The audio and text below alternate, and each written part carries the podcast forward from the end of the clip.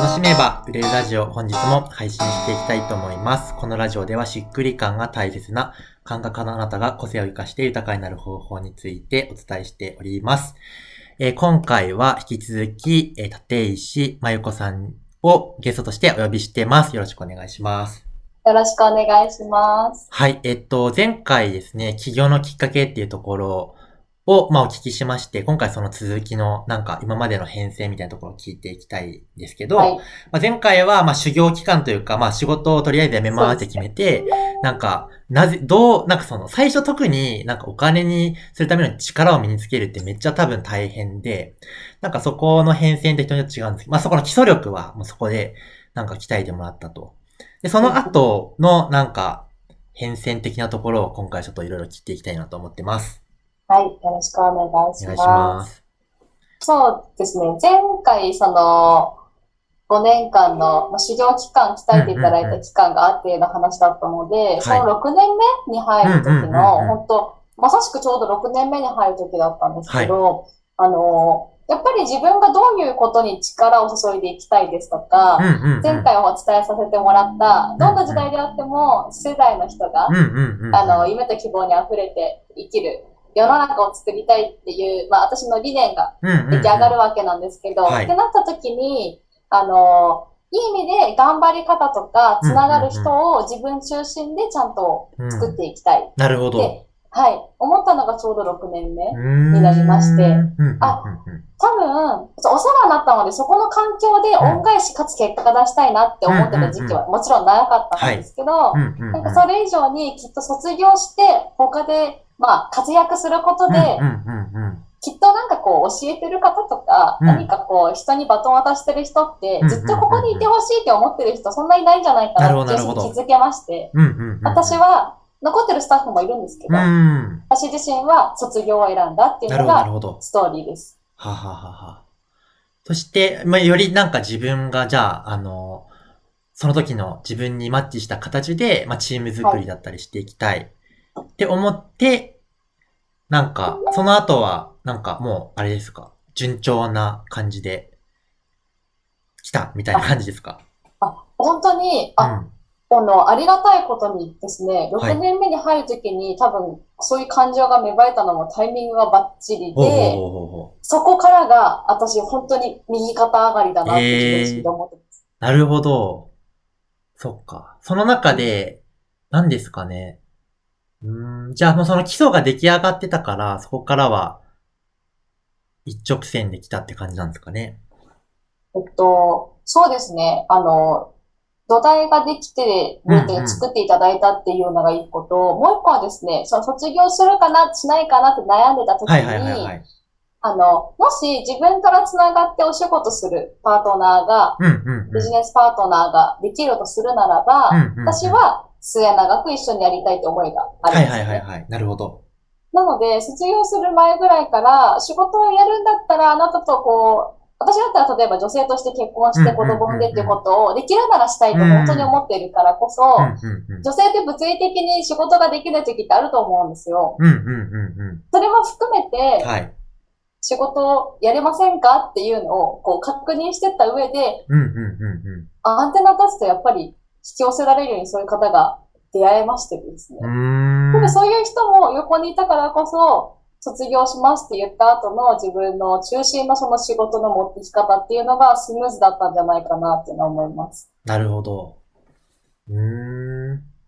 なんか、えっと、まゆこ、まゆさんは、えっと、なんか仕事の仕方がすごく自分的には面白いなと思っていてうん、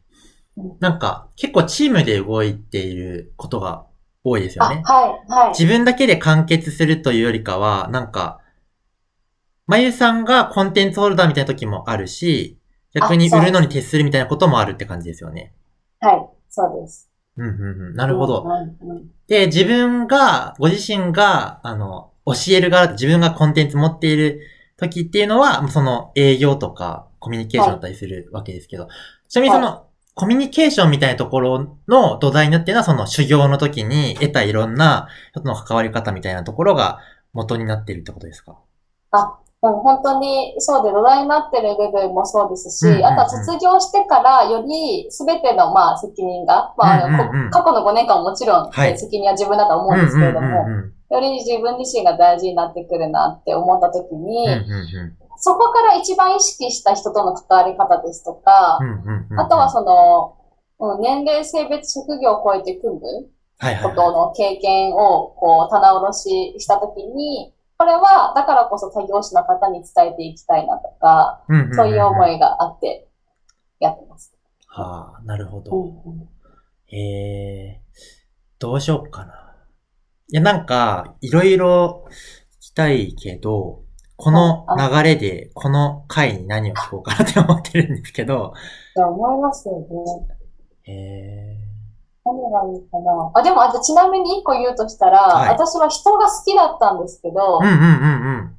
人と喋るとかコミュニケーションするっていうのは怖いなと思って苦手でした、私はもともと。えー。じゃあもともとなんかその人と深く関係性を築くとか、広く繋がっていくみたいなことは得意じゃないってことなんですか、うん、得意じゃないです。ええー、信じられない。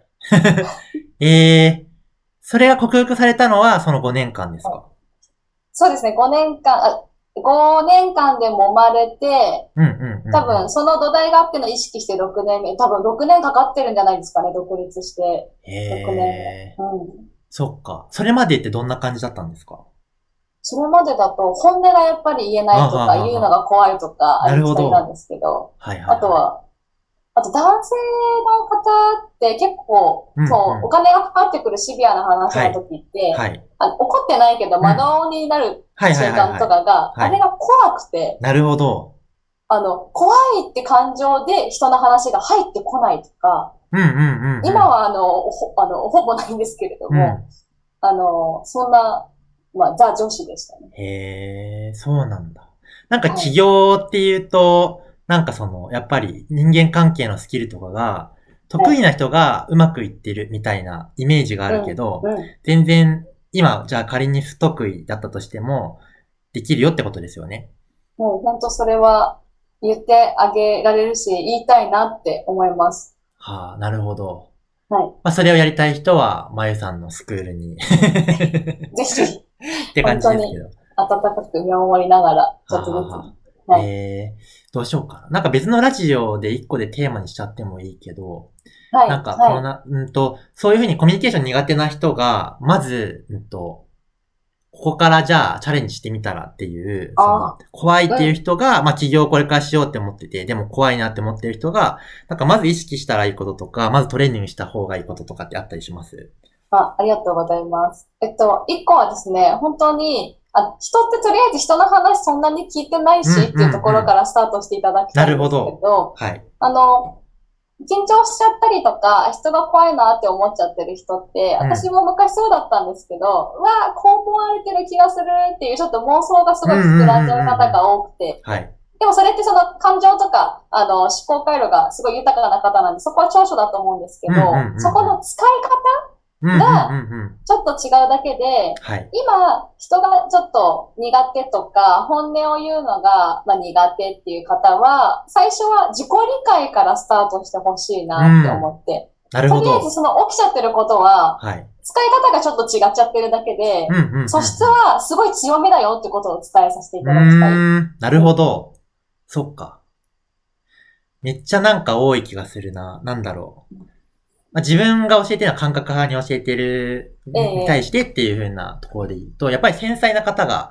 多くて、だから講師、講師の人が私にどう思ってんのかなとか、他のメンバーが私に対してどう思ってんのかなとか、てか、先生、そう、書いたらどう思われてんのかな気になって、なかなかその外に出せないとか、なんか、はい